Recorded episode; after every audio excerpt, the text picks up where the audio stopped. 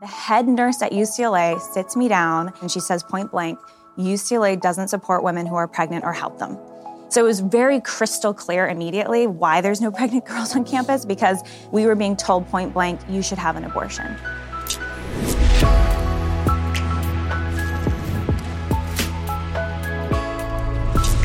Hey, hey, and welcome to the Ben Shapiro Show Sunday Special. This week, I'm excited to welcome Lila Rose. Lila is founder and president of Live Action, one of the leading pro life and human rights organizations in the country. She's also the host of The Lila Rose Show. We'll get to our questions for Lila Rose in just one moment. First, you know, the reality is that the markets, they're pretty volatile. And one of the factors in volatility is the fact that central governments can actually manipulate currencies. This is one of the reasons why some people are looking into investing into cryptocurrency. I know, crypto, what, what the hell is it? Basically, it's like an online gold. It's, it's, it's an asset that cannot be manipulated by outside currency manipulators like China. Last week, for example, China devalued its currencies and markets tanked. One consequence was that the price of Bitcoin rose. Why? Because Bitcoin can't be manipulated that way. It might be time to seriously consider including some crypto in your portfolio. The best place to trade crypto is eToro. eToro is smart crypto trading made easy. eToro's social trading platform has over 11 million traders and facilitates over $1 trillion in trading volume per year globally. You can access the world's best cryptocurrencies. They've got 15 different coins available. They've got low and transparent fees. You can try before you trade with a virtual portfolio with a $100,000 budget so you can actually see how the thing works before you spend your own money on it. Never miss a trading trend with charts and pricing alerts as well. Listen, I think that crypto is definitely worth taking a look at, and that's why I'm encouraging you to take a look at it at etoro.com slash Shapiro. That's E-T-O-R-O dot com slash Shapiro, etoro.com slash Shapiro. Lila, thanks so much for joining us. Thanks, for having me, Ben. So why don't we start off by explaining what Live Action is for folks who are not familiar with the group? Sure. So Live Action is the digital leader right now for the pro-life movement. We reach millions of people every day with pro-life content to educate hearts and minds, both about what abortion is, the violence it does to a baby, and then the beauty of life, motherhood, fatherhood, how good and important it is to fight for life. And we do a lot of investigative reporting of the Planned Parenthood, the abortion industry, and we reach especially young people. So lots of teens, 20s, 30s. So in a second, I want to ask you about some of the specifics that you've done with live action. But first, how did you get into this issue in the first place? Because you and I first met when you were maybe 17 and you were working at UCLA and you're and you're working on exposing the abortion mm-hmm. industry. But what, what made you want to get into exposing the abortion industry in the first place? Sure. So it wasn't like a just a hobby that I got into. It was a, it felt like a calling when I was a teenager because I learned about abortion as a young girl. I'm from the Bay Area, California, one of eight kids, and oldest of five of them, so the third oldest. And just growing up in that kind of a household, life was very precious, seen as a gift. And then when I found out about abortion, my parents weren't activists, but they were more conservative politically.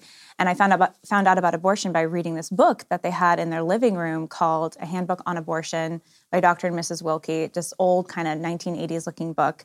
And they didn't like give it to me. I just found it because I was reading every book in the house at the time. I was very into books. And I just came across facts about what abortion, what, what, was happening with abortion in America, and I saw photos of a child in the first trimester. So it's amazing how quickly this a baby grows. I mean, I'm third trimester right now, but first trimester tiny, but still by 10 weeks, you have newly formed arms, legs, and tiny newly formed little face. The heart's beating after three weeks, brain waves after, after six weeks. But I saw this image of a child in the first trimester who'd been killed by abortion. And I remember looking at this as a young girl and thinking, what is this? Is this real? Is this happening? I started to do research, I started to ask questions, and I find out that there's 3,000 abortions every day in our country. I start to read up on it. I come across Mother Teresa writing and speaking about it, who becomes a hero to me, and she calls abortion the greatest destroyer of peace because she says, in a nation where a mother can kill her own child, what is left but for you or for I to kill one another? And just absorbing all of this, Ben, I was I was deeply moved and I thought this is the human rights issue of our day. Not a lot of people are talking about it. Not a lot of people are doing stuff about it, but this is a human rights issue and I have to do something about it. So, as a teenager, my resolution was I'm going to try to save some lives by educating other people because by education, I became aware of the problem.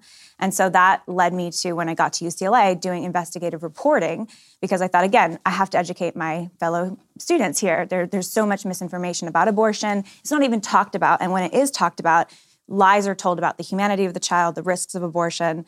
So the rest was history from there. So why don't we talk about some of your early research over at UCLA, the kind of undercover stuff that you were doing, because you really did pioneer this space. I mean, you were doing some of this stuff at the same time that James O'Keefe was doing stuff uncovering Acorn. So this is sort of the early days yeah. of undercover conservative citizen journalism. So what, what exactly was it that you were doing? Sure. So when I got to UCLA, I started a newspaper or magazine on campus, which was meant to compete with the Daily Bruin, which I wrote a couple op-eds for. I don't know if you ever wrote for them. I did for a year and a half. they throw away a few. I would. I kept submitting pro-life articles, and they only had so much appetite for so many. and maybe they published two. But the point was, it was very pro-abortion. The, the faculty, the administration, as you may remember, it's all very pro-abortion. I mean, you can't find a pro-life professor on campus. They're going to be pushing their politics in the classroom. And a lot of the students I thought were actually more open minded. They just weren't getting any other information. And this was right when social media was just starting. So YouTube had just launched Facebook. We just had our new UCLA Facebook accounts. And so there was finally a way to get other information out that's not the typical traditional media or the typical, you know, what you're learning in the classroom. And so starting this magazine, I realized I'm going to do independent reporting because no one's talking about what's happening to pregnant students at UCLA because girls were getting pregnant. At our health center, there were uh, over a thousand pregnancy tests that were done in one year, in the last reported year, but I never saw a pregnant girl on campus. Why? What's happening to them? And then what's happening with the abortion clinics in Los Angeles? So that opened my my mind and my curiosity to say, okay, what can I discover? What can I expose? Maybe just doing my own investigative work. And so my first investigation was actually of our campus health center, the Arthur Ashe Health and Wellness Center, right in the middle of Bruin Walk. And I just went in posing as Lila, saying I was, you know, 18, a freshman, which I was, but saying I think I might be pregnant. And the head nurse at UCLA sits me down and this is the woman that she saw all the students who might be pregnant who were taking pregnancy tests. And she looks me in the eyes and she says point blank, UCLA doesn't support women who are pregnant or help them. And she said, But we have two doctors you can see. You can pick which one for two different kinds of abortion procedures. And when I asked her about other options, I said, Well, what about, you know, are there other options for me besides abortion? She said that adoption would be like giving away a present. She said that being pregnant in class would be embarrassing for me and my fellow classmates because I'd have to use the bathroom and it was just not worth it. And so I should go the route and get a UCLA doctor to do an abortion on me. So it was very crystal clear immediately why there's no pregnant girls on campus because despite UCLA being all about your choices and empowerment and women can accomplish anything, we were being told point blank, you should have an abortion. I mean, that, that is obviously very stunning stuff. And then you proceeded to go undercover at Planned Parenthood. Exactly. Clinics. So why don't you talk about that? yeah. So after the health center and reporting on that in my magazine that we launched called Advocate on campus, we also realized, okay, it's time to look at the abortion clinic clinics in Los Angeles because this is where girls are often being sent. This is where they're going. Students are going. And I had done a lot of research and discovered in the practice of abortion, there's a lot of other human rights abuses. So it's abortion is this ultimate abuse against a child. It's killing a human being in the womb but it is harmful to the mother, it's harmful to the father, it's harmful to the whole, all of our familial bonds, our society. And when abortion clinics are committing these horrific acts against children, they're often not really concerned about the woman either. She becomes a second victim. And I had done research showing how, I had seen research showing how sex abuse victims are often taken, or traffic victims are taken to abortion clinics where the crime that they endured, the, the assault, the abuse, if they're an underage girl, often it can result in a pregnancy and then they're taken to this abortion clinic it's covered up by the clinic instead of the abortion facility reporting it to uh, to authorities that, that they're the way they're required to do by law.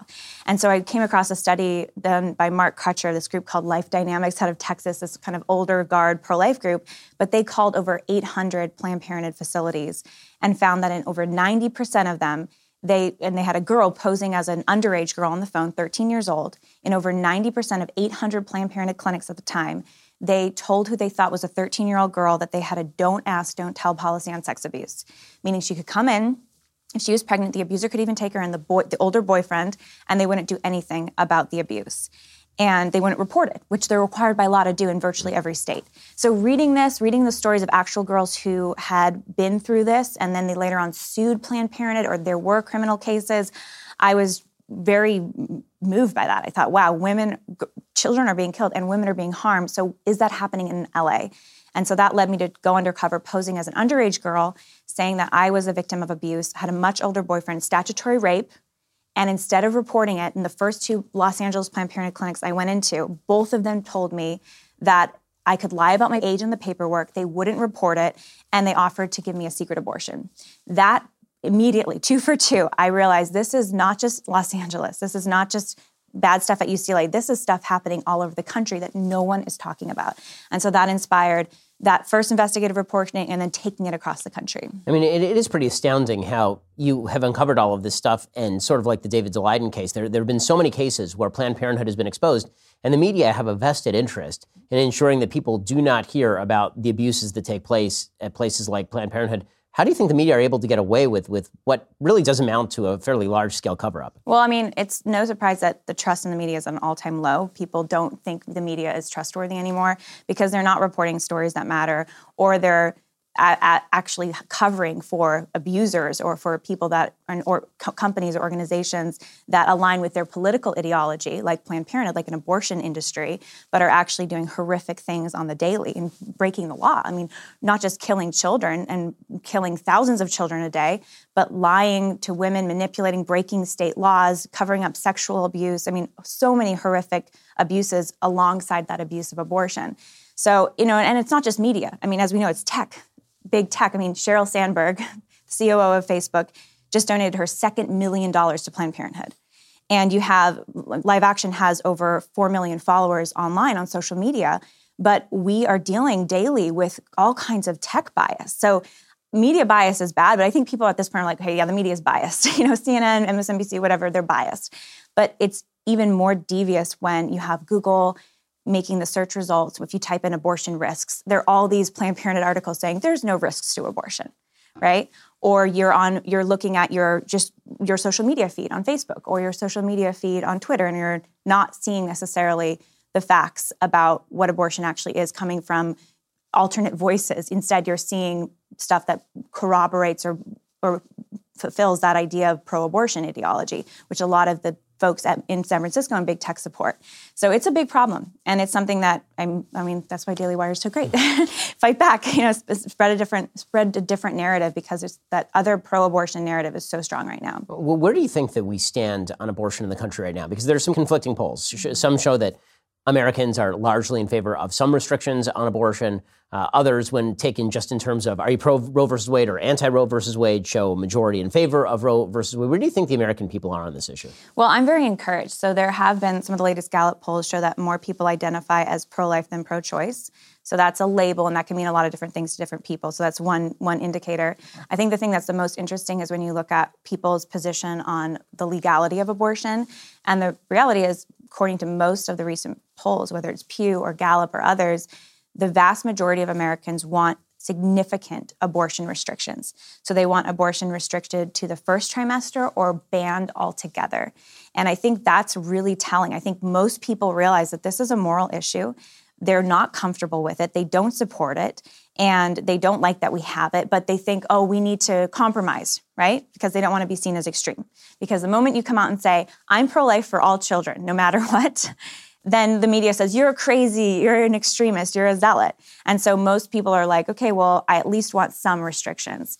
But what we see every day at Live Action is when we actually educate people, when they actually know facts about fetal development, about life in the womb, the heart beating at just th- a little over three weeks. I mean, it's crazy. Brain waves at just a little over six weeks. When they learn about how quickly that child grows, when they learn about the science, which proves conclusively this is a unique individual human life at the moment of fertilization people become pro life. A lot more people than you would realize. And when they see what abortion does to that baby, when you actually learn what these abortion procedures do to starve that baby to death, whether it's it, it, through a pill in the first trimester or to tear that section that baby apart in the second trimester or the, or the late first, people are shocked and they say, "Wow, I can't support that." So we're seeing that those minds change on the daily when we do our work at Live Action. It's not being reported. you know, it's like you're not going to see a feature story on CNN about this girl who changed her mind on abortion. But little by little, I think that the tide is absolutely turning. So in a second, I want to ask you about the, the scientific questions surrounding abortion. Mm-hmm. But first, have you ever wondered why internet access is so much cheaper these days, like 30 or 40 bucks a month? Used to cost you hundreds of bucks a month. Well, that would be because internet service providers like Comcast and AT&T are not just making money off subscription fees. They're also making money from spying on your internet activity and then selling your history and data to big tech companies, which is why I use ExpressVPN to make sure they don't get hold of my data. It's my data. Encryption makes it much harder to spy on you, which is why companies like Time Warner and Verizon don't actually want you using ExpressVPN. The best way to make sure that 100% of your data is encrypted from your ISP is with ExpressVPN. ExpressVPN creates a secure tunnel between all your devices and the internet, so everything you do online is encrypted. Not even your ISP can track and collect data on you. ExpressVPN works on all your devices, not just your phone or your computer. It works on tablets and smart TVs, even your router, so you and your whole family can always stay protected. I can't stress this enough. ExpressVPN is incredibly simple to use. You just open up the app, you tap one button to connect, and that is it. That's the reason I use ExpressVPN. There are hackers, big tech, lots of folks who want my data. They don't get it. It's my data. Your data is your business too. Protect it at expressvpn.com slash Ben. Visit expressvpn.com slash Ben to get three extra months of ExpressVPN protection for free. That's expressvpn.com slash Ben to learn more. Okay, so let's talk about the, the science surrounding abortion. One of the things that drives me absolutely up a wall is we've now been through probably 15 or 20 minutes of this interview. You've not mentioned your religious stance once. And yet, when you talk with people who are pro choice or when you read the columns written by people who are pro choice, their fundamental assumption, their baseline assumption seems to be that if you're pro life, the reason that you're pro life is because you're religious. So this really leads to two questions. One, why is that assumption made? And two, why is it that there is such heavy crossover between people who are pro life and people who are religious? when the science, again, should tend toward making people pro life? Why aren't there more secular pro lifers, in other words? Right. I think it's because of actual, literal science denial that's happening on the left largely, even among those who say that they are, we're pro science, you know, look at climate change, look at all these things. They won't actually look and acknowledge acknowledge the biological realities of what's happening with life in the womb. I mean, we deal with this all the time. We're educating young people. I was just talking with a young girl just in the last few days who was saying, I'm an atheist, so I'm pro choice. And I said, Well, let's talk about that. When does life begin? And she said, Well, I think it's just an egg early on in the first trimester. I said, well, that's actually scientifically incorrect. An egg, a sperm fertilizes an egg, then you have a single cell embryo, and that's a unique individual human life. That's what the science shows. And it was like mind blowing for this young girl. And I said, where are you getting your information? And she said, oh, I'm just getting it from, you know, a friend that is more liberal or something like that. And I said, if you actually pick up any human biology textbook, any human biology textbook, it will tell you when life begins. It begins at the moment of fertilization, when that egg completely is transformed because of the sperm and becomes a complete DNA code for an individual human life. And all that life needs is time and nourishment to grow. So I think it's really just this crazy environment that we're in today where this basic science about the origin of human life is being hidden from people eh, or because of our, our, our, our, obsession with making keeping abortion legal and defending it to the death we are refusing to acknowledge basic scientific realities about human life. And to your second question about people who are religious who tend to be a lot more pro-life i mean I think that's because when you start to have any kind of a moral view of the universe, and everybody everybody is religious in some way, even an atheist, their religion is I believe there's no God, absolutely, right? Or agnostic, their religion is I don't know, and so I'm to live my life this certain way. Everybody has a worldview. We'll call it religion, call it worldview. It's the way they live their lives, is the code by which they live. And what is the code by which we will live in our society? If people of most major faiths today are pro life because they acknowledge human life has to be precious Human life has to be valuable. If we don't see the value of every single human life, then all of a sudden we enter into all kinds of injustices and, and justifications for, for abuses against human dignity. And that's where human rights abuses, how they happen, because we start to dehumanize one group of the population, whether because of their sex or because of their race or because of their political background or their faith or their size, their level of development, because they're so small, they're, they're in the womb. So I think it makes sense if you're religious to be pro life. If you're not religious or your worldview is whatever you want it to be, if you think that human beings have human rights, you should be pro life, period. One of the things that, that you mentioned when you talk about science denial and that, that is completely obvious is how the left wishes to deny the ability of people to even see ultrasound photos. It's absolutely astonishing. I mean, I've uh, my, my listeners know, my wife is is now six months, a little bit over six months awesome. pregnant, and she's due at the beginning of March. You're obviously pregnant. The, the quality of the ultrasounds yeah. now is so unbelievably high. When we had the first ultrasound of the newest kid at I think eight or nine weeks, the quality of the ultrasound is so unbelievable. I mean, it doesn't look like static like your parents' ultrasound. It looks like a full child. I mean, it looks like a child. And while that's not a great argument for what constitutes a human life, because the look of something doesn't necessarily right. mean what it is, the, it is so perfectly obvious on its face what exactly you are looking at that it's no wonder that groups like Planned Parenthood wish to forcibly discourage people from taking a look at ultrasounds. And it even it's even like when you look at miscarriage. I mean, Planned Parenthood's now ex-president, Dr. Leana Wen, she wrote publicly about a miscarriage that she had. And this was right before she was fired by Planned Parenthood. So this happened over the summer. It was this big hullabaloo. And she's the first doctor in dozens of years that Planned Parenthood allowed to be their head. And then she wasn't pro abortion enough for them. But she wrote this article talking about the grief she felt after her miscarriage. That same baby, that same age, can be killed legally at Planned Parenthood clinics across the country. And why is the child, you know, you have a baby shower, you're, you're pregnant with a baby, you're expecting a baby. Why all of a sudden it's completely illogical? Is it no longer a baby, no longer a life, no longer someone to be grieved just because you don't confer value on it as the parent or the, the person making the decision? It's not logical. And I think the more people learn about facts about life in the womb, what abortion is, they realize it's not logical.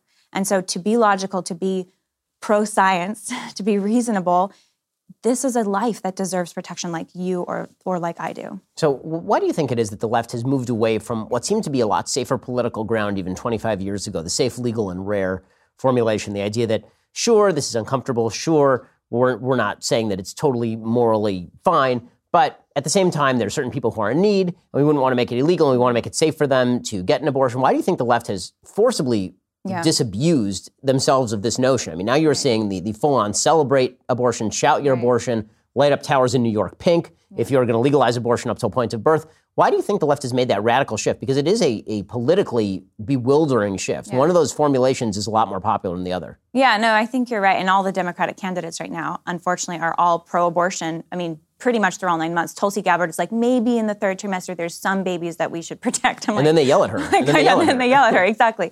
I think there's two things. First of all, the abortion lobby is extremely powerful. Planned Parenthood has been receiving over half of a billion dollars in taxpayer money for years and years and years. So they've been receiving multi billions from the federal government and from state governments and their political power is huge. They invested 30 million to try to defeat Trump last round. They're going to invest another 50 million this coming round. So the abortion lobby is a real thing and they have a lot of power with these politicians and they are only content with abortion through all nine months for any reason. They they have no there's no moderation when it comes to the abortion industry. I mean of course not. They want to kill and they want license to kill at any age for any reason.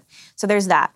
I think the second thing though is they're they're actually being logically consistent now, Ben. I mean, before they weren't, right? And I think they're kind of realizing, wow, if we compromise, it's not too long until we might find ourselves out of a job as being pro-abortion or, you know, supporting the abortion industry. Because once you say you can protect some lives, then the argument to why don't we just protect them all if they're human lives to begin with is a very strong one. So I think now they're actually being logically consistent by saying, nope, if they're in the womb, doesn't matter how old, doesn't matter for what reason, you should have license to kill. So over live action, obviously, you do an enormous amount of outreach. That's what you do. And I want to ask you in just a second about what are the most effective types of outreach and what are the least effective types of outreach on this particular issue. But first, let's talk about a great new movie. It's called No Safe Spaces. Okay, it's made by my friends Adam Carolla and Dennis Prager. Adam, of course, is the godfather of the podcasting industry, and Dennis Prager, who is sort of a a moral voice in the conservative universe, has been for, for decades. They made a great new film. It's called No Safe Spaces. It's in theaters nationwide Friday, December 6th. Adam and Dennis take you on a wild ride to show you the effects of political correctness, identity politics, and cancel culture. No Safe Spaces argues that free speech is important in a free society. It shows how it's being threatened and what we can do to fight back. It also features me, this film. So if you like me, if you're a fan of Ben Shapiro, you should check out No Safe Spaces because they review my experiences at Cal State Los Angeles and that weird one over at Berkeley where the city had to spend like $600,000 on security just so I could talk about free speech. The film also features Van Jones, Jordan Peterson, Bret Weinstein, Cornel West, even President Obama. This is a film that you can take and you should take your liberal friends to see.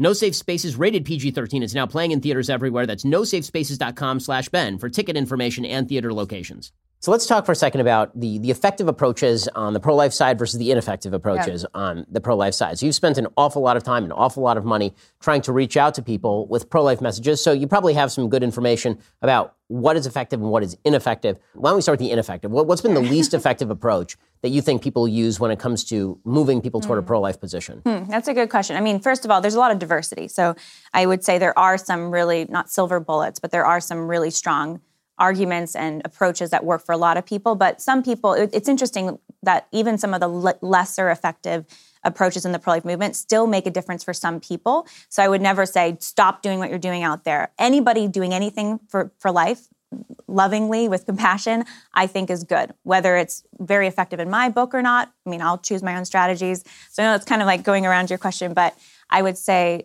anything that's angry or cruel, I don't think is effective because you're dealing with people and a lot of wounded people. I mean, pe- there, there are so many people who've been hurt by abortion women, men, abortions in their history, and they don't, they still are not even sure how to wrestle with it. They're, they're not healed from it. Part of that is they haven't been able to acknowledge it was a life, it was their child that was killed. And so there's a lot of woundedness. So anything, anytime that we get on our high horse, if we act with judge, a judgmentalism or we're, we're cruel in our cruel or unkind in our approach, I think that can be very harmful and ineffective. So that's probably one of the least effective things I've seen in the movement. Thankfully, it's a fringe. Most people in the pro-life movement are very compassionate, and they many of them are there because they actually have abortion in their families or they were involved with an abortion themselves. So, and then as far as effective is concerned, when people actually learn about fetal development, development of life in the first trimester, I mean, from the early stages, and then they actually get to see that child, see that embryo, and then they get to understand what abortion actually does to that child we launched a series at Live Action called Abortion Procedures, which are medical animations narrated by a former abortionist. And he explains, he committed 1,200 abortions himself. He explains what happens during each procedure. These are the most common abortion procedures. And when people actually watch these videos, they're medical animations, so they're not gory, but they're they're correct, they're precise. This is what happens through an animation. People are just floored. They, they, it, I mean, it's amazing. We see people go from I was pro-choice to I'm, I guess I'm pro-life because I can't support that. So just something as simple as showing the child, showing the child and how they're victimized by abortion, and then also storytelling, telling stories. Women who choose life, women who walk out of that abortion clinic, they have the courage in the last moment. Women who had the abortion and then regret it, and they share why. Um, stories of abortion survivors. They actually survived the abortion attempt on their life stories of women who chose life in really difficult circumstances. I mean, these stories are inspiring and encouraging to people.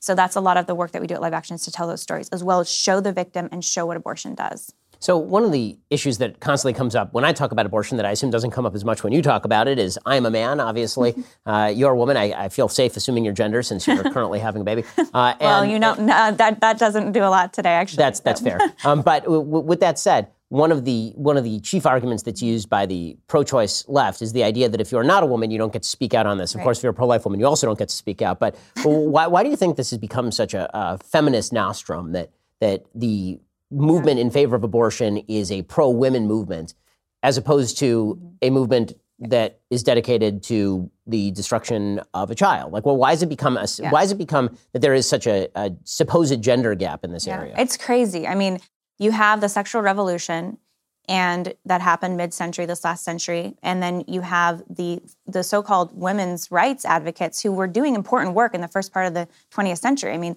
they were getting making sure that we ha- were treated equally under the law. They were making sure before that we had the right to vote. But then all of a sudden it got hijacked by this new sexual libertinism where it's now all, all about not just my body, my choice, it would come later, but this idea that sex has nothing to do with children, it shouldn't have to do with commitment. And then the feminist movement then became the movement of basically playboy types, you know, saying we should be free, burn your bra, you know, sexual promiscuity. And then the result of that too is if we get pregnant, we have the right now, we should have the right to not be, have to be pregnant. And so we should have the right to end the pregnancy, end the pregnancy, choose, you know, my body, my choice. So using these euphemisms, I mean, basically the right to kill. So this crazy thing happened where instead of feminism being what it was designed to be, which is make sure that we have equal treatment under the law with men and we're seen as equal partners, which we are, it became this new thing of a, a complete dis- de- deconstruction of what it really is to be a woman and an attack on our own dignity and our children. All of a sudden, we became at war with our children. So it's it's absolutely crazy to me that the so-called women's rights groups today are the ones that are fighting for killing our own children, which is antithetical to every protective instinct in a woman. and every, the most noble instincts in a woman or a man, which is to care for those that are more de- dependent and care for those who are weaker. So it's really horrific what's what has happened. I think deep down it doesn't resonate with people. I mean, deep down I think we're made to love. We're made to see life as precious. We're made to value children, to value sex as something more than just this thing you do whenever you want with whoever, but that it's meant for something beautiful and a lifelong bond. So the the anti-messages of the sexual revolution and today's crazy off the reservation feminism, which isn't the authentic original feminism, I think people are are are not really comfortable with it deep down. It doesn't resonate. And the more you educate about what true feminism was designed to be and the beauty of motherhood and the dignity of women, you talk about these things. I think it changes changes it for a lot of people. I mean, that's the part that's astonishing to me. So, as I mentioned before, my wife's pregnant again. This this is uh, baby number three. and she's also, as everyone who listens to the show knows, a doctor. So she's a career person. Uh, and if you asked her what made her most fulfilled, there is no question which one of those is more important to her. And this is somebody who has spent a decade becoming a doctor so that she can serve other people and have what I think is a pretty important career. And if you ask her which one of being a mother and carrying a child, which does that make her feel more fulfilled? Or going to a doctor's office and taking care of patients, she will say the former as a woman. Now, as a human being, maybe you know maybe being a doctor is is very fulfilling for her but i think that for, for pretty much anybody being a parent is the most fulfilling thing that you're going to do. It's the most difficult. It's going to be the most fulfilling thing that you do in your life. But beyond that the the reduction of womanhood down to quote unquote personhood is really astonishing because i as, as i've said before it, it's amazing to me why women who have a superpower right? They have a superpower to create another human being that comes directly from their body and nourish that human being. And to say that that is the least part of what I do, that part doesn't matter at all. The part that I do that matters is working 2,200 billable hours at a law firm mm-hmm. or going to medical school, just like the dudes do. Like, all of that's fine. Do it. Like, I- enjoy. But to to take the part of you that is the most unique to your sex and then discard that or treat that as though that is a, a downside to who you are uh, it's it's antithetical to, to what womanhood is. It's very puzzling. Right, and so much of today's society is saying a woman's value is in what she can achieve, how she can succeed, uh, how she can compete, and what her the kind of wealth she can generate or the success that she can achieve, or in her the way she appears. You know how attractive she is. When it's really about our relationships. I mean, that is what at the end of at the end of life, when, when you're on your deathbed, it's about who did you love you know who is by your side? What did you how did you serve? How did you give with your life? And that's what people we're wired for as human beings. So a lot of the toxic feminism today is pointing us towards at basically to choose between say no you can't have family you can't have kids you should choose your work first you should choose your career first you should choose these other things first. The reality is though if you prioritize you know put and for me i put god first husband second my child will be second, third, you know, will be part of my family will be second. And my my work is still incredibly important to me. I'm still going to be writing, podcasting, doing live action, speaking, doing these things, but my family will always come first. And if we can prioritize that way, both as men and women, we will be much happier and our society will be much healthier. And there will be less of a, an abortion problem in the first place because children won't be seen then as this threat to our futures. Instead, they're seen as a beautiful part of our futures. But we have to then live a certain way. We can't just treat sex any way we want. I mean, this goes back to the way our culture sees sex. I mean, th- that is the root of the abortion problem, is how we see sex as a culture and how we approach sex. If sex is just something we do whenever we want for with whomever, then yes, there will be unwanted babies. There will be unwanted, unexpected pregnancy children naturally result from sex. That's a good thing, it's not a bad thing. And sex is meant to bond two people together and create a lifelong bond. So if we can restore sex to its proper context in our society, to see it as a lifelong bond between two people who choose each other, who sacrifice for each other, i.e., a marriage, who commit to each other, and who are open for ch- to children, because that is the natural outcome, a beautiful outcome of sex. So I think that's part of the, the solution to the the crazy off the off the road we've gone with feminism and so many of the other excesses today. I mean, at the same time, it feels like that is the area of pushback where you get it the strongest from the left. Meaning, on the biology point, it's very difficult for the left to push back on that because the biology is what the biology is. But when it comes to the perspective on sex, that's where the left kind of holds up its hand and they say, okay, so basically you're saying either I have to be a pro life prude or I have to be a, a pro-choice person who has a good time and, and, lives my life. And who are you to tell me? They're not even having a do? good time, though. I mean, the Atlantic just did this whole series of pieces last year about how people are not having a good time sexually. They're having less sex. Their sex is less happy, and there there's all these studies being done about how people who are married ha- and are in lifelong committed relationships there, and they go to a religious service once a week those women actually have the happiest are the happiest and have the most fulfilled sex lives. So there's a lot of research and the research has been around for decades actually that shows if you want to be happy if you want to feel fulfilled sexually and, and in the rest of your life then you should marry the love of your life date them you know take time to get to know them before having sex with them commit to them for life and have a family with them. I mean it's it sounds pretty it's not rocket science but it's seen as so crazy today because there are real forces that are dark forces i think in our in our society which are ultimately not leading people to happiness they're leading to people to a lot of grief well this is one of the areas where my own prudishness tends to to bite me simply because it's when, not prudish it, it, uh, listen i I don't think it's prudish either. I have a very fulfilling, wonderful life with my wife. But the fact is that if you promote the idea of monogamy and that the ideal, and not everyone's going to meet it, but the ideal is virginity until marriage. Mm-hmm. And if you don't meet that, you know, so be it. People sin. That's that's how, what, what life is about. But, but you can start but, over. But, I think that's the thing. You don't have to just because you you've lived a certain way in the past. You've had let's say 100 sexual partners, whatever. You don't have to keep doing that. You can change your life. I know people who have dramatically changed their lives. So just because you did something in the past doesn't mean you have to keep doing it in the future. The, the, the part that, that really puzzles me on, on this is, is, again, the perspective that feminist women seem to take on this. Like, I fully understand why men would like to be promiscuous. I'm a man. I get it. Like, the men and women are built differently biologically in the mammalian species. Men are, are built to procreate with as many females of the species as humanly possible. But that is not true with, with human females. They are, they, they are built biologically and by evolutionary biology to choose the fittest mate in order to create mm-hmm. the, the best possible offspring. And so the idea that's been promoted by feminism that sex is the same for men and women and that they, men and women experience sex the same. And so, therefore, if women act like men would like to act, that somehow they're going to be happier. I've seen no evidence that this is borne out by reality. Yeah, it's basically, I mean, a lot of modern feminism is let's make women should be like the worst possible man. And it's not working for us. It's not working for men either. And look, yes, we're animals we're we're we're you know we're species we're the we're mammals right? But we also have free will. We have we can choose. We can choose to love. We can choose to sacrifice. And even that man who's having multiple sexual partners and he's like oh it's so great. At the end of the day he's going home and if he's lonely as heck because he's like okay i don't have an intact family. I don't have my a woman who loves me and wants to stand by me because here i am you know with all these other women. It's not actually making men happy is what i'm saying just like it's not making women happy either. So it's not like men are wired to just go have sex with anyone because men also have free will and they also experience the consequences of bad decisions too. And it hurts them too. It's hurting men and women.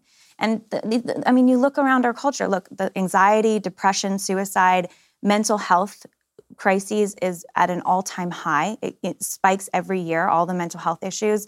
Relationships, people are reporting how unhappy they are, how isolated they are it's not like we're all happy with the way things are. And then you have Me Too. You have the Me Too movement where women are saying, oh my gosh, this whole objectification, sex, have it uh, as your at your pleasure, however you want it. That's not making people happy either, because then the excess of that is men mistreating women, and then women saying, wait a minute, hard stop, this is not serving us, and we have the whole Me Too movement. So I think everyone knows deep down this is not working. This whole sexual libertinism is not working, and they are deep down longing for commitment and for belonging. I, I do wonder whether the movement toward libertinism, despite the fact that, as you say, the, the polls are showing deep unhappiness in American society, is really rooted as a backlash against religion. That the, mm. the, the idea of monogamy and the idea of sexual commitment, because these were so deeply tied into Judeo Christian values historically, that the backlash to that has led people to embrace positions that are untenable and to stick to those positions even if those positions make people unhappy, because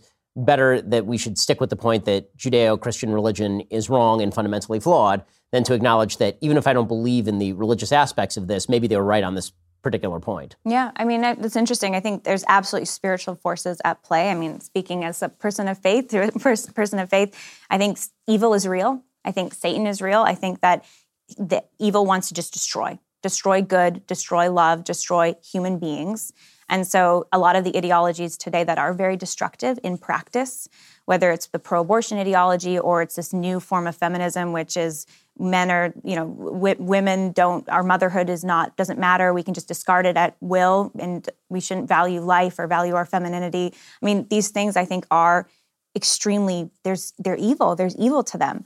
So that language people I think are very scared of in our society because we like to think that evil doesn't exist. I mean, it's almost like it's better to pretend that it doesn't exist. It's easier to live life. But until we acknowledge what is right and what is wrong, until we try to live our lives in a way that sees people for the dignity that they have and acknowledge a moral order to the universe, we're going to continue to fall over ourselves and hurt each other as well as ourselves. As long as we're on religion, let's talk a little about your religious background. So, what is your religious background? Sure. So, I was raised in an evangelical home, um, Christian, you could say, born again type home. And when I was a teenager, I was not really sure if I identified with that, what my beliefs were. I went on this journey to study world religions and try to understand okay, is it true that there is a God? Who is God? How should I live my life?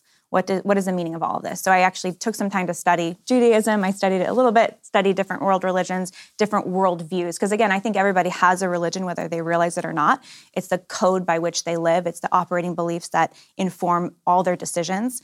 And I ended up at UCLA, actually, interestingly. I found myself just believing, okay, Christianity, I think, is true. I think Christ, when he said he was the way, the truth, and the life, he was correct and he his sacrifice was necessary because of evil because of our sin and our woundedness. What do we do to reconcile the fact that god is good and he made creation for good but there's so much evil? Well he he sent his only son to die for us. So i i, be, I came to believe that. And then my next question was okay how do i live the christian life? What does it mean to actually be a christian today? Yes you can say i believe in jesus. I believe the bible is an incredibly you know important source of wisdom and it's god's word but how do i actually live the christian life and that brought me into the Catholic Church because after doing a lot of research and study, I saw 2,000 years of church history and apostolic succession. So the practices and the teachings of Christ when he came, which are recorded in the Bible, and then the traditions of the early church, the way they lived, the way they did Eucharist, communion uh, receiving Jesus' body, blood, soul, and divinity in communion, the way that they did baptism. There's an, an unbroken line of tradition from the beginning and unbroken line of the priesthood from the beginning, from Christ when he established it to today, which has been kept by the Catholic Church.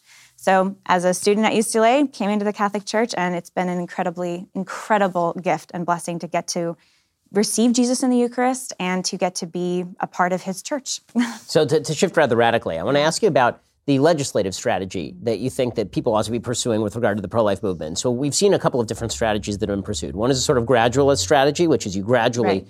push back the the time that abortion is legal uh, further and further back. So now it's you know heartbeat right. or earlier, uh, and then you've seen these sort of go for broke, let's just ban this thing outright, as you've seen in Georgia, uh, the notion that from point of fertilization, that abortion ought to be illegal. Where do you stand on that strategic conflict, or do you think that yeah. it even matters? Well, first of all, the pro-life movement has been doing the kind of secondary steps or the intermediate steps for like 40 plus years and it hasn't worked. What do we get? We get some of the most extreme abortion extremism that we've seen in decades, like what just happened in New York, them celebrating nine months abortion through all nine months, and you still have eight, nine states which are pro abortion through all nine months, allowing legal abortion through all nine months.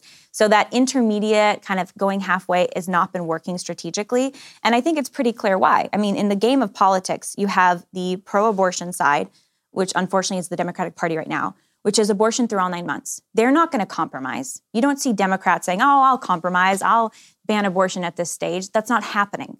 And then you have the Republicans or the at least the non-Democrats over here who are saying actually we want legal protection, but they're the ones who are starting off with a compromise. So they're starting off by saying, okay, let's just ban it at in the third trimester. Well, they won't even accept the third trimester ban. So why are you why are you bothering moving the goalposts so close to the pro-abortion side? my position is twofold. First of all, stop the taxpayer funding of abortion, the abortion industry. I mean, that's a pretty clear no brainer. We're still funding Planned Parenthood, hundreds of millions of dollars a year. Stop funding any abortion facility or any any group that's committing abortions, period. And then number two, complete legal protection. If we're going to be logically consistent, if we're going to be just to our fellow human beings, we need to ensure complete legal protection for every single child. And we need to stop playing this game that some abortions are good, some abortions are okay, women are benefited by abortions, this game that we keep playing as a society because the reality is abortion's always wrong. It's always the intentional taking of an innocent human life, and that's never justified. So I think the, the right strategy is saying we want complete legal protection. Um, Live Action certainly celebrates anytime any pro life thing happens or is passed. But if we're designing the political strategy, it's complete defunding of the abortion industry from taxpayers, taxpayers having no, no part in it, and number two, complete legal protection.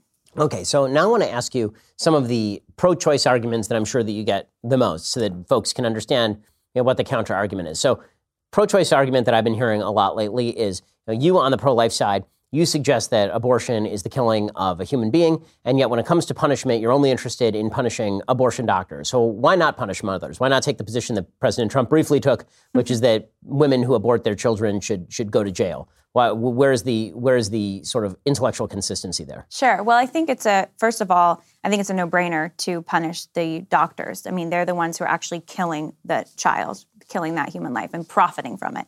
So, absolutely criminalizing the practice, the committing of abortions.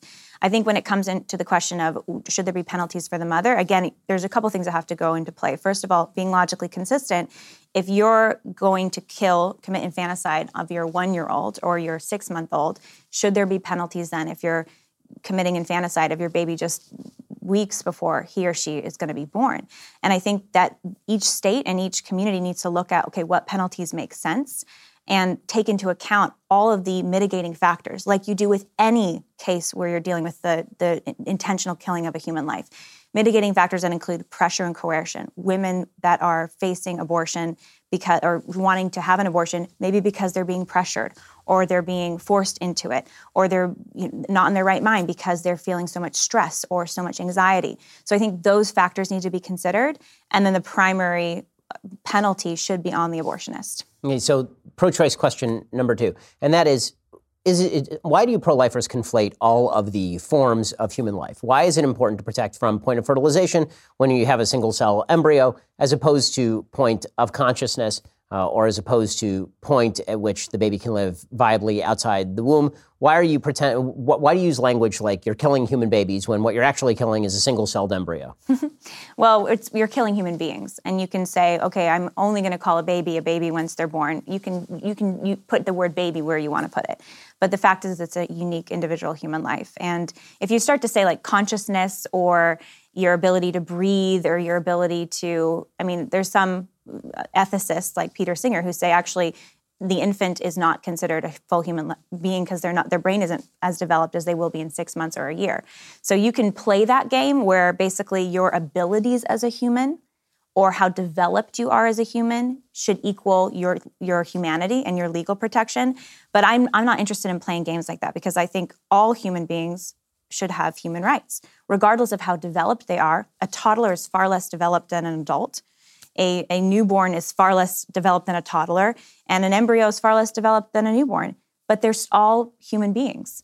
And so I think it, it comes down to do you want to live in a society where your abilities or your level of development is, is, is really whether or not you get legal protection? You're opening the door to a lot of human rights abuses if, if you want to live in that society. Okay. The, the, the, the next pro choice argument that, that I've heard a lot, I'm sure you've heard it too, is the, the argument that when a woman consents to sex and it produces a child that is different than when a woman does not consent to sex and that produces a child. Incest and rape would be the, the example here. So in that particular case, then you, would spoken earlier about how the predictable effect of sex is that it's going to create a baby. That's just one of the things that comes along with sex. Well, if the woman didn't consent to the sex and now she is forced to bear the child and carry the child to term, then why should she be forced to carry the child of her yeah. rapist, for example? Yeah, and it's a great question because how horrific is rape? And that's one of the reasons. I mean, not just violating that woman's body, but that you are going against her will and against her consent, and that that could potentially create a life. So it's a complete violation of, of everything that is good. And women who are, are victims of rape or girls who are victims of rape, they deserve our support, our care, and our advocacy. If a new human life and that, that abuser needs to be completely punished to the fullest extent, uh, fullest extent of the law possible. But if a new human life is created from an act of violence, you're still you're now dealing with an innocent third party. You're dealing with a new a child who didn't get to decide how she or she was conceived. And now it's up to us in our society to come alongside and support and help that woman because ending that child's life killing that child would be unjust for that child. That child that child is innocent we don't even give the the penalty of death the death penalty to rapists in our country it's against federal law you can't kill them for for being rapists. Why would we give the death penalty to an innocent child? Another pro-choice argument that you hear frequently is is what I think is sort of a misdirect, which is okay, so you guys you care a lot about babies before they're born, but as soon as the babies are born, you guys don't care at all. You're not talking about resources for babies after they're born. So why are you so concerned about babies before they're born, other than you just want to put a, bo- a burden on a woman? Yeah, I mean, we hear this a lot, and it makes me laugh because basically most of the pro-life movement is involved with taking care of babies before and after they're born. I mean, you actually get to know the pro-life movement, and there's thousands of these pregnancy resource centers that are, yes, helping women who are pregnant, and then they're helping women with their infants and their babies and their parenting classes and relationship classes, and they're trying to create healthy families. So most of the pro-life movement's focus is families and those bonds of love between parents and children, both when they're in the womb and they're outside of the womb. And I know I, I speak at a lot of pregnancy resource centers, events. I, my husband and I support them. We volunteered at them over the years, and they're doing that daily quiet work of caring for mom and baby and family and baby, both when the baby's in the womb and when the baby's newborn.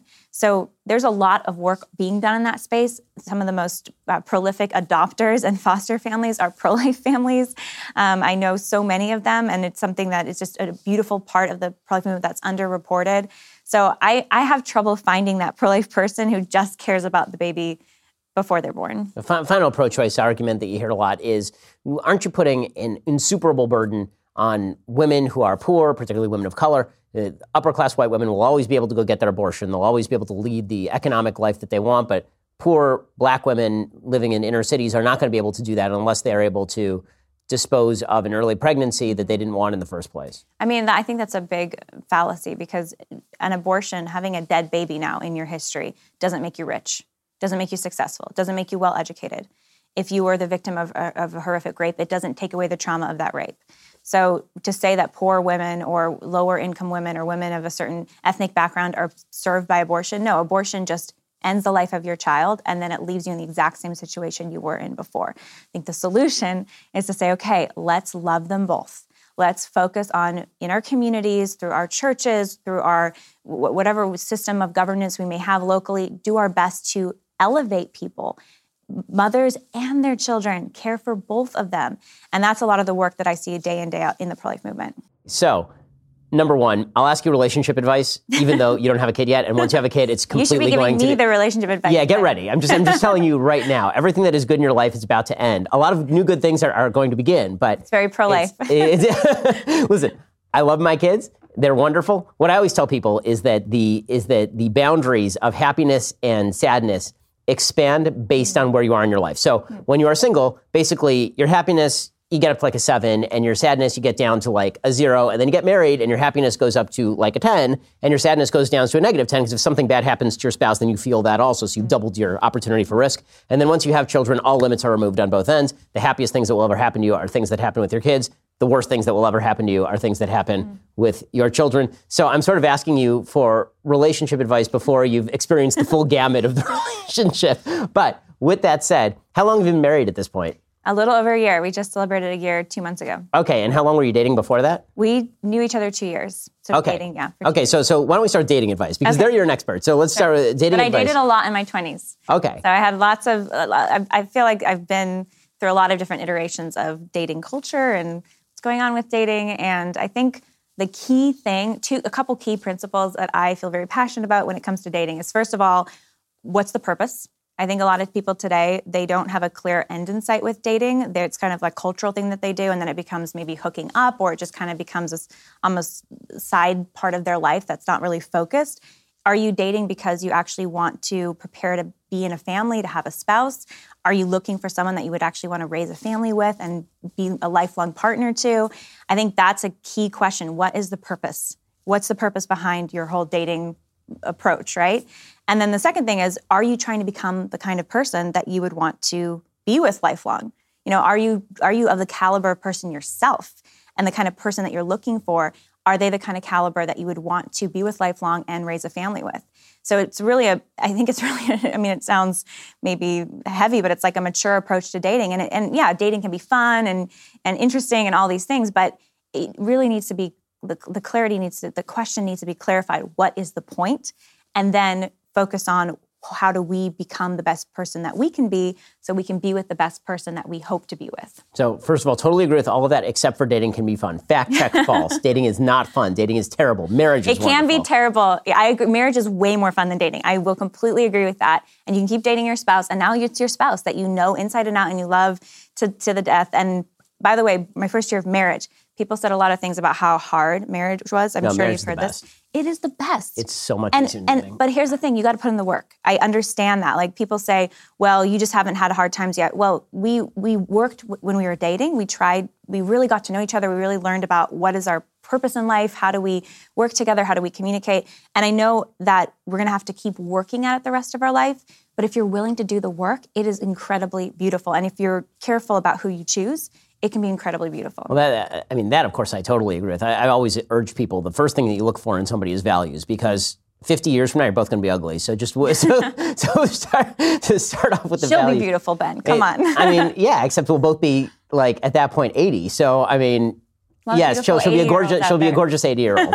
um, but realistically speaking, it's the values that are going to, to, to, last for quite a while. And yes, I'm going to reiterate, dating is awful. I remember when I was when I was dating my wife. So we only dated for three months before we got engaged. Uh, we we met on September 5th and we were engaged on December 22nd. So and did you know the moment you saw her? What was that like? I mean, I, I, I knew like right away that she is somebody who I definitely thought was a serious option for marriage. And within two dates, I was like, I'm marrying this person. And then she, like most women, was like, Ah, I'm not so sure. A couple more weeks. yeah, I remember we specifically went on one date, and at the very end of the date, I turned to her and I said, You know, I really like you. And she said, I like things about you. Well, and every every so often I turn to her and I'm like, "Yeah, what things do you like about me now? Now you're married my third child. How do you like that?" But but in any case, when we first, when we when we got engaged, um, she she had said she said I love you December 15th and December tw- and I said to her immediately as soon as she said I love you the next words out of my mouth were okay time to get married and she said why can't we just enjoy this time together why can't we just enjoy dating I said because I'm not enjoying the dating because I'm not enjoying any of this I'm going to lock this down we're going to get married and well, uh, also we, you were you were planning to not have sex before marriage I mean that's well yes this was definitely so a factor like, I mean there's no question like, yeah but but and neither was she thank God but it's it but yes I mean she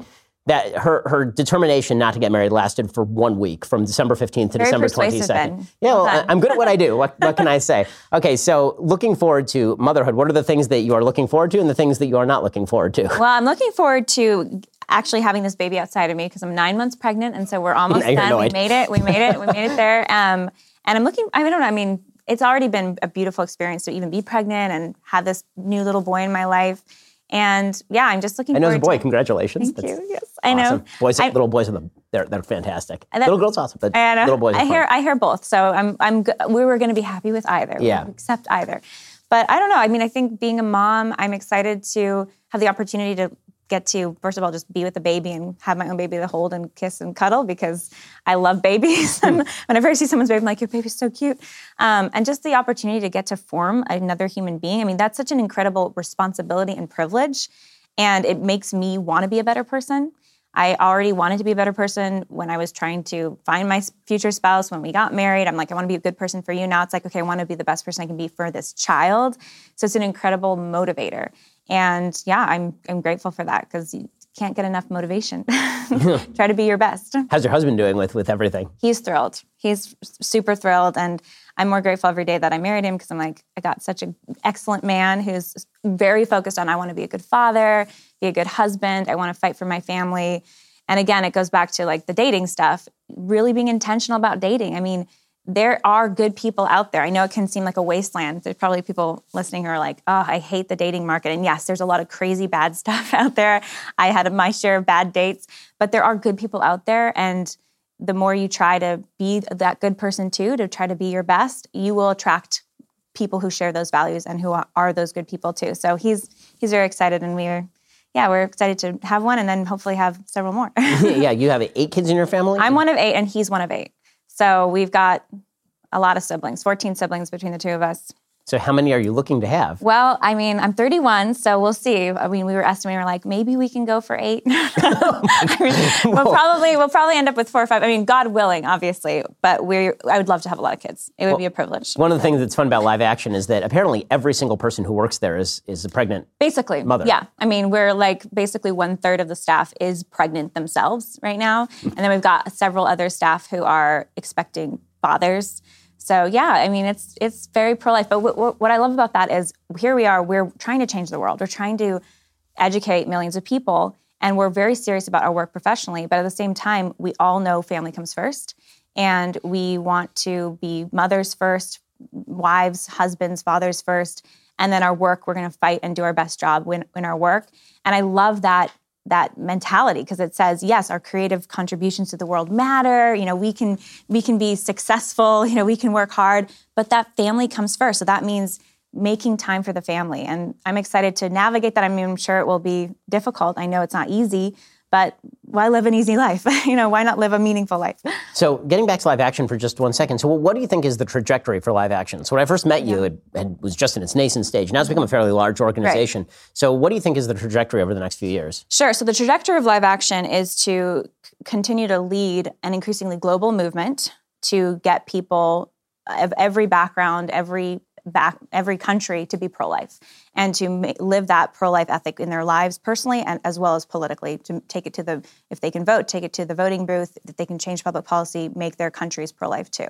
So the way we do that is through mostly digital outreach and then activism. And we're just getting started in many ways because yeah we have 4 million people following us online but we need 40 million people.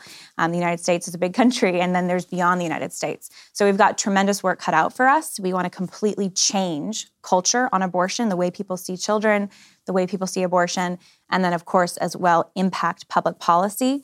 Alongside that, I feel very strongly that a lot of work needs to be done, Ben, on educating about these other things. Some of the stuff we've been talking about sex, relationships, marriage, family, um, faith, wh- what, what our beliefs are as human beings, what our purpose is. Because the problem of abortion is the consequence of a lot of other things that have gone wrong. We don't have almost a million abortions in this country because of some random happenstance. It's because a lot of other things have broken down in our relationships with each other, in our families, in the way we see even ourselves and our own value. And so I'm very passionate about, alongside live action, doing creative projects, whether it's writing books or doing podcasts or things like that, to educate about relationships and about what life is all about and how to be healthier, happier people. Because those things, if we can get people to see themselves as having value, live strong, loving, lifelong bonds in marriages, um, see children as gifts and not threats, see their own God given purpose and identity. I think that is the best antidote to abortion. So, in one second, I want to ask you the final question, which is going to be to tell us the story that is most memorable to you about convincing somebody to be pro life. But if you want to hear Lila Rose's answer, you have to be a Daily Wire subscriber. subscribe, head on over to dailywire.com, click the subscribe button, and you can hear the end of our conversation over there. Lila, thank you so much for coming by. Really appreciate the work that you're doing. Keep at it. Thank, thank you, you so much. Thanks,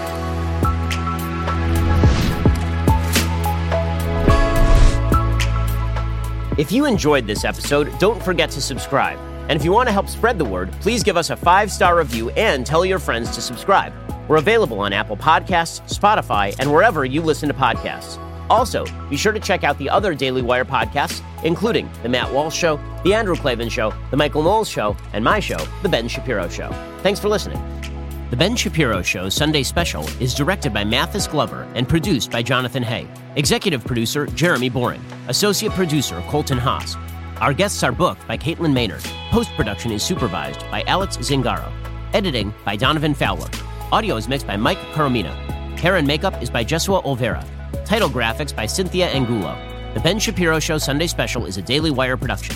Copyright Daily Wire 2019. Did you know that a baby's heart begins to beat at just three weeks? At five weeks, it can be heard on ultrasound. In some cases, the heartbeat can be the baby's only defense in the womb, which is where preborn steps in. Preborn rescues 200 babies every day from abortion simply by providing moms with free ultrasounds that allow her to hear her child's heartbeat and see their perfectly formed body in the womb. By six weeks, the baby's eyes are forming. By 10 weeks, a baby is able to suck his or her thumb. Preborn needs our help to save these precious souls. For just 28 bucks, you could be the difference between the life or death of a baby. If you become a monthly sponsor, you'll receive stories and ultrasound pictures of the lives you helped to rescue. All gifts are tax deductible. 100% of your gift donation goes toward saving babies. To donate, dial pound 250, say keyword baby. That's pound 250 baby, or go to preborn.com slash Ben. That's preborn.com slash Ben. Go check them out right now. Preborn.com slash Ben. It's the best thing you're going to do today or maybe ever. Dial pound 250, say keyword baby to start saving children today.